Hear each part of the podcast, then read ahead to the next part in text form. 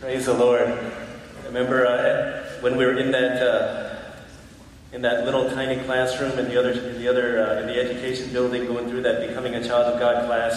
Uh, after Andy said, "Yeah, I want to I put my, my, my faith in Jesus Christ," along with Connie Liu and Louis Fang, who are also going to be baptized today. we just said, "How do you feel? How do you feel now?" And Andy said, "I don't know. I want to cry." Said, Why do you want to cry? I don't know. I'm just happy. I think this is, as I hear Andy sharing, another testimony of God's power. Like, I just want to cry. He asked me why. I don't know. I'm just happy. Just, this is the grace of God. I love it. And thank God that countless times throughout history, in the history of our church, but even on a broader scale, throughout the world, throughout history, human history, God has been changing lives, and it's awesome. Whether today's your first Easter Sunday here, uh, first Easter Sunday in a church, or you've been here like for all of your life, happy Easter. We're so glad that you're here. Why don't we do this? Can you do this again? Can you look at the person next to you and say, Christ is risen, and then respond back, He's risen indeed.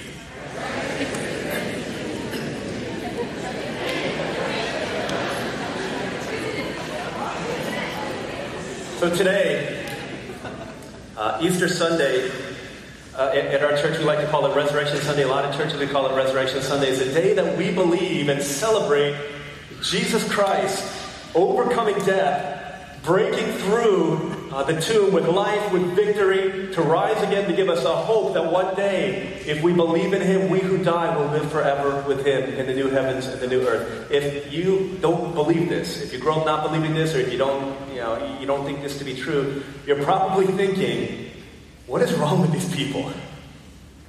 what is wrong with these people? Do they check their brains at the door when they. And I came to this place where I thought to myself, is this really true? In all of my, you know, my, my, I was probably like eight or ten at the time, in my 10 years of existence, I've never seen anybody come back to life after they die.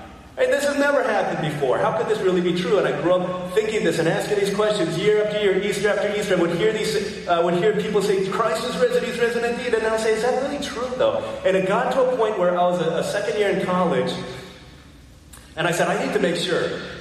I need to really do my research and figure out if this is really true because if it's not, then I've wasted 19 years of my life. But if it's true, then I'm going to go all in and I'm going to give everything that I have to this God. Because if it's true, if it's true, then everything changes. Everything changes, and nothing can be the same again.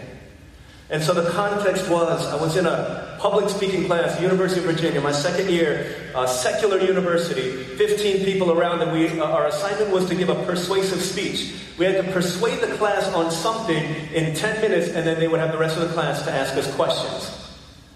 And so I chose as my topic, whether I believed it or not, I wanted it to be true. I said, here's my topic why the resurrection of Jesus Christ is a historical fact. And I read and I studied and I researched. This is before the internet. I had to get physical books. I read scholars from Cambridge, from Harvard, from Yale, from Oxford. I read Christians and non Christians. I read historians and people of our day trying to figure out is this all really true? And at the end of the time, with conviction in my heart, I stood in front of these non believing people and I testified to why I believe with all of my heart and with all of my life and with all of my mind that the resurrection of Jesus Christ is one of the most well attested to historical events in history. I came to the same conclusion that billions of people throughout the world have come to this morning and have come through through the past 19, 20 centuries. Came the same conclusion, more importantly, that people who lived in Jesus' time came to when they saw the empty tomb. Not only did they see that the tomb was empty, because if a tomb was simply empty, then you could say, well, somebody robbed his body. But not only was the tomb empty, but people literally saw Jesus. Hundreds of people saw Jesus over a period of 40 days. They saw Jesus. So here you got two things going on. There's an empty tomb, which could symbolize that the, the, body got stolen. There were people seeing Jesus, which could have symbolized the mass hallucination. But if you've got an empty tomb and they see Jesus, then maybe, just maybe, that a God in the sky, a God in the heavens who really created this world and put everything into existence and rules over it, raise a dead man the way that he promised he would. Not only that, there were disciples who were scared to death, wouldn't even get near Jesus the last days of the last moments of his life, hiding out after they saw the risen Lord, their lives were changed to the fact that 11 of the 12 went to their grave with this simple message We saw Jesus, he was dead, and he rose again, and he can give you hope of eternal life. This is the message that we proclaim. In fact, in a matter of years after that happened, it was a widespread belief that historians, as well as uh, non Christian, as well as Christian historians, say was being passed down as historical fact. In fact, we're going to read from 1 Corinthians chapter 15. We're going to read uh, 1 Corinthians chapter 15, uh, just two verses, verses 3 and 4, and we're going to see that this was accepted as common knowledge that Jesus died, was buried, and he rose again from the dead. And we're going to see what this means for our lives. 1 Corinthians 15, uh, verses 3 and 4. It's up there if you don't have uh, your Bible. Uh, but this is God's Word. It says, For what I received, I passed on to you as of first importance that Christ died for our sins according to the Scriptures, that he was buried, that he was raised on the third day according to the Scriptures. This is God's Word. One of the questions I had, in addition to could this really be true, is a very simple question that, that, that boils down to a matter of mathematics to me. Why is it that everybody universally uh, believes that Jesus Christ died on a Friday, he rose again on a Sunday, but the account that was written says that he rose on the third day? If Friday is a day of death, a day later is Saturday. Two days later is Sunday. Three days later would be Monday. You don't have to be uh, uh, very smart to figure out that kind of uh, logic. And so this is a question that I constantly ask.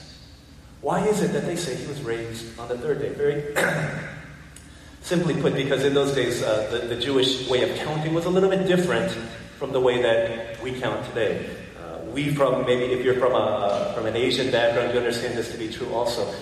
Uh, there's a difference between how old I am in America as a Korean American and how old I am in Korea. It's very interesting. And I'm not going to tell you how old I am, but I will tell you this. A few years back, I had a conversation with a friend of mine. He was 34 at the time, and he wanted to date a girl who was 24 years old. In Korea, okay, here's the deal you begin counting your age at conception. So by the time you're born, you're already one year old. Right, for us, if you've been born, if you've been in this world a day, you're one day old, and you have to literally wait a year to be called a year. But when you turn a year in Korea, you're actually two. It's crazy stuff. So my friend, 34 years old, wanted to date a girl who was 24 years old, 10 year difference, and his parents didn't like it. And so I said, 34 and 24, on 10 years? He said, yeah. And I kind of paused for a little bit, and I think he kind of uh, picked up on the hesitation. He said, but, but here, there's one month every year where when I'm 34, she's 25. I said, okay, that's great. Work that angle. Because here, when you're 34 and she's 25, in Korean, she's 26. And 26 is closer to 30 than it is to 20, so just tell your parents she's almost 30, and it's no big deal. The point is, we count time differently in Eastern and Western cultures. And the way that they counted time in the Jewish world was different also. Any part of a day was considered a day. So here Jesus dies on Friday. That's the first day. The second day is Saturday. And the third day is Sunday. And so you understand this idea okay, it makes sense now that Jesus was risen on the third day. But the more you get into it, it's almost like the Bible writers want us to be crystal clear about this because when you read through the accounts of Scripture, it's very rare that you will read a passage of Jesus' resurrection without hearing it say that he rose on the third day. Right? Let me give you some examples here. Throughout the New Testament, in Luke 24, 30, uh, 46, he told them, This is what is written the Messiah will suffer and rise from the dead on the third day. Acts chapter 10, verse 40. God raised him from the dead on the third day and caused him to be seen. 1 Corinthians 15, 3 and 4, the passage that we read, also gives evidence for that. But there's not just these. Matthew 16, 21, Matthew 17, 23, Matthew 20, 19, well, Mark 8, 31. Mark 9:31, Mark 10:34, Luke 9:22, Luke 18:33, John 2:20. You get the point that the Bible writers take great pains and go to great lengths to communicate this simple idea that Jesus didn't just die and rise again. He rose again on the third day. The question we have to ask is why? Why is that such a big deal? Everybody, okay, Jesus rose from the dead. That's cool. But why do they make it so clear and why do they want us to be so clear that he rose on the third day? Tell you what, it's interesting because this three day story is not isolated to the resurrection accounts. In fact, in the Old Testament, in the Older Testament, you see countless times, Genesis 22. Hey, the first day, God says, Abraham, I want you to sacrifice your son Isaac on the mountain. The second day, he's taking his son as he thinks about his impending demise. On the third day, as he's about to sacrifice his son, God says, Stop! And he provides a ram in the thicket. In Jonah chapter 1, right, throughout Jonah actually, many different places in Jonah. See, Jonah, he goes and he preaches doom and gloom on Nineveh. He goes the first day, the second day, he's walking through, and then the third day, the people of Nineveh get saved. Joshua chapter 1 also, the first day, Moses dies. The second day, the people are scrambling, they're confused, they're wondering what to do. The third day, they cross over the river and they enter into the promised land. Esther, the book of Esther. Genocide, the Persians are about to wipe out all of the Jews in Persia. The first day, Esther takes that news and she goes before the king. She says, I'm going to go before the king. And to go unsummoned before the king is an instant is instant death. The second day she prays and she fasts. And then on the third day, deliverance comes to the Jewish people. You see a very familiar pattern here. You see this throughout the Bible. The first day is a day of darkness. It's a day of pain. It's the day that Jesus dies on the cross. It's the day that our dreams die. It's the day that our hopes die. It's the day that everything dies. The second day is a day of confusion. It's a day of waiting. It's a day of wondering. It's a day of wandering. It's a day of waiting for the prayer to be answered. It's a day of silence. It's a day of agony. And then it's the third day that God shows up to deliver. God shows up to deliver. It's the third day that God raised Jesus from the dead. And the Bible writers want to make it explicit and clear that you understand that in the Bible, there's constantly this three day story that goes on a day of darkness, a day of questioning, and then God loves to show up again on the third day.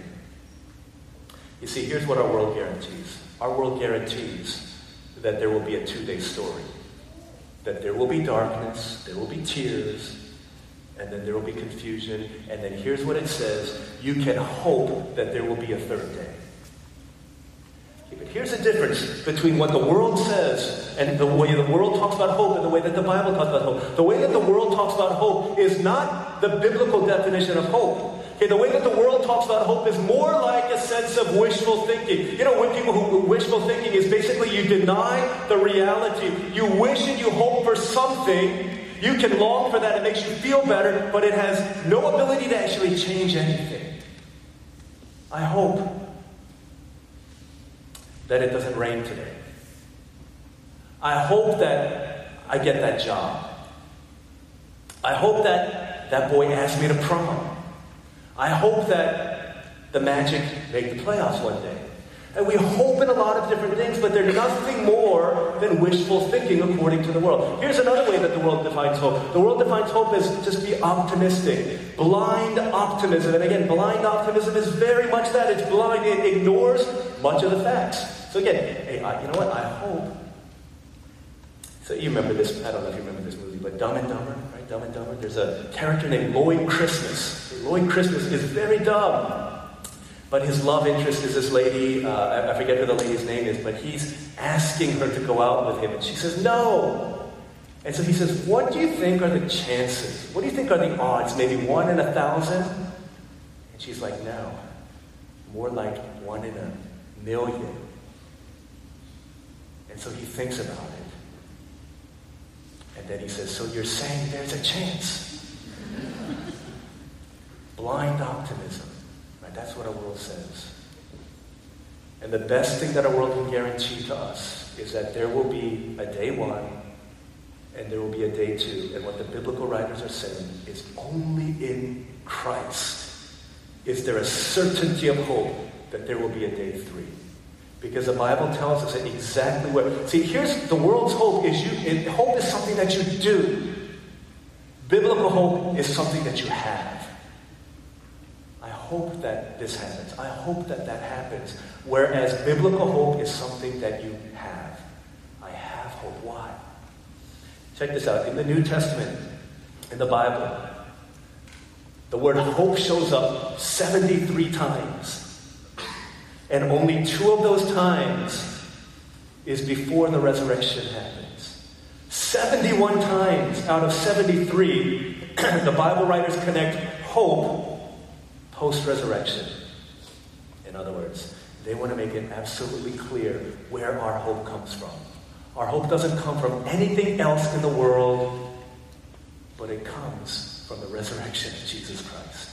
That no matter what day you're in, there's always a third day coming. And that's a promise that God gives. Because can we be honest? Our world has seen a lot of darkness. You wake up in the morning, and, and, and maybe apart from Easter, you wake up this morning and you read the news. The temptation is to drown yourself in the midst of the darkness. Last week, a gathering just like this in Egypt, where our brothers and sisters Countless who follow the name of Jesus Christ, in their worship service came and a bomb went off and lives were taken. You think about the world in which we live. I was eating, eating lunch with uh, an unbelieving, a non Christian lawyer the other day downtown.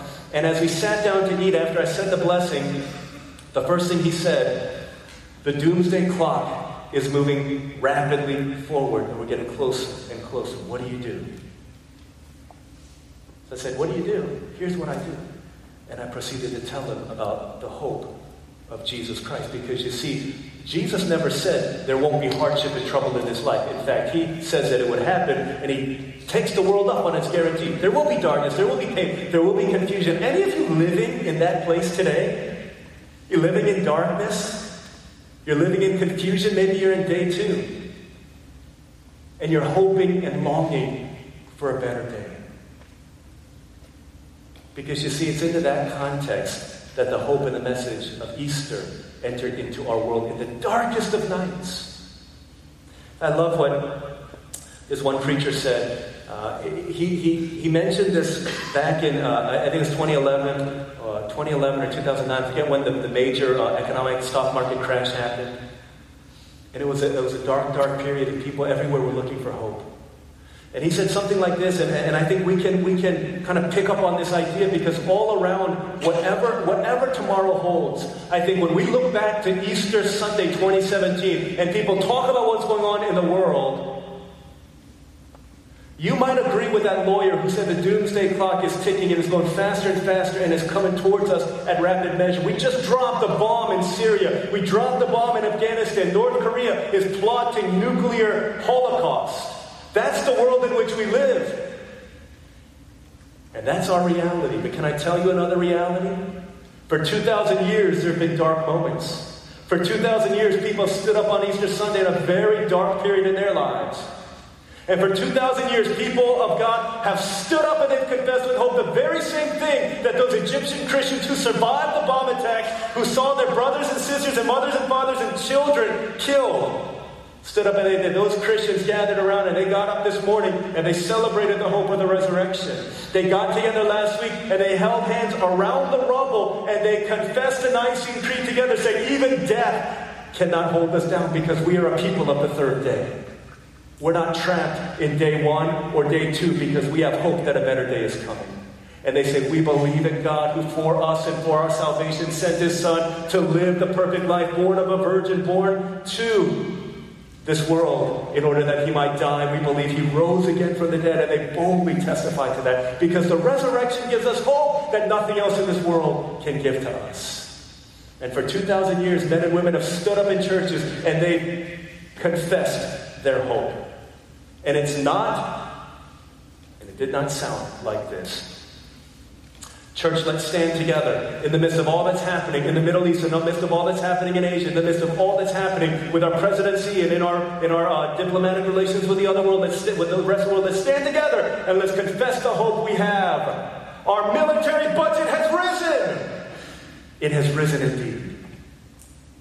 The number of troops deployed has risen. It has risen indeed. On a more personal level. Maybe some of you financially are in that place, and your hope lies in these words The stock market has risen. It has risen indeed. My investment portfolio has risen. It has risen indeed. And maybe if you're a student, here's your hope, juniors in high school. My SAT scores have risen. They have risen indeed. My GPA has risen. What did they say? 2,000 dark years have gone by. And every Sunday on Easter, they would rise up and they would say, Christ has risen. And the response of the people, He has risen indeed. That's given us hope for 2,000 years. There's a third day that is coming that is infinitely greater than anything else that you've seen in this world up until this point in time. Where are you today? What day are you in? What day are you in as you come this Easter Sunday? Maybe you're a Christian who's scared to death. Can I remind you that we're a three day kind of people? Maybe you're not a Christian. Hey, today can be your day. You can find hope. What is it that causes the Egyptian Christians to say, you know what, even, the, even if it means death to us, we still have hope? Because they know that the hope of the resurrection gives them a certainty of a third day. Now, the third day tells us that God's not finished. He's not finished in your life. He's not finished in our world. He's not finished. He's not on vacation anywhere. This is the hope of the third day. One of my buddies preached a sermon uh, some years ago. Uh, I think he called it uh, "Keep Your Fork." Last night I was at a wedding and uh, we had eaten. The, the meal was a, a, barbecue. It was catered from someplace, and uh, as the wait staff was coming around, he asked, Can I take your plate? And I said, Yes, you can take it. I'm done. Thank you. And I was waiting for him to say, uh, You can take your fork off because the dessert is coming. But he didn't. And he took it away. And I was like, Oh, shoot, I guess there's no dessert coming. That's kind of life in our world. There's no better story coming. But my friend Kevin preached this, this sermon. I think it was kind of based around the story of a, of a lady. She was a lady who had been given a cancer diagnosis. And after fighting and struggling through it for some time, she was given three, day, uh, three months left to live.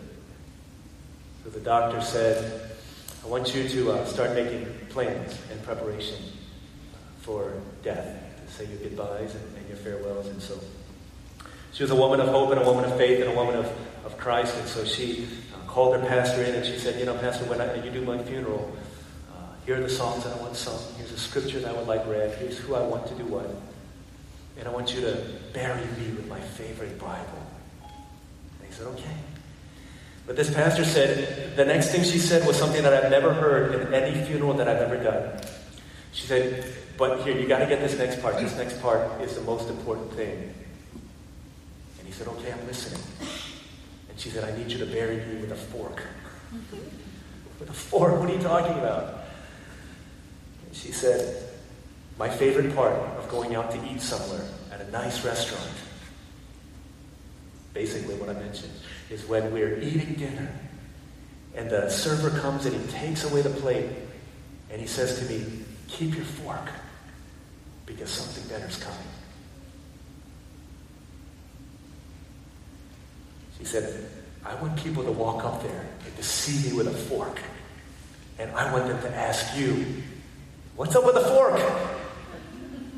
And I want you to tell them that she was unequivocally, undeniably certain that she wanted you to know that for her and for you, it's possible. But for her, she knows that something better is coming because she believes in the third day.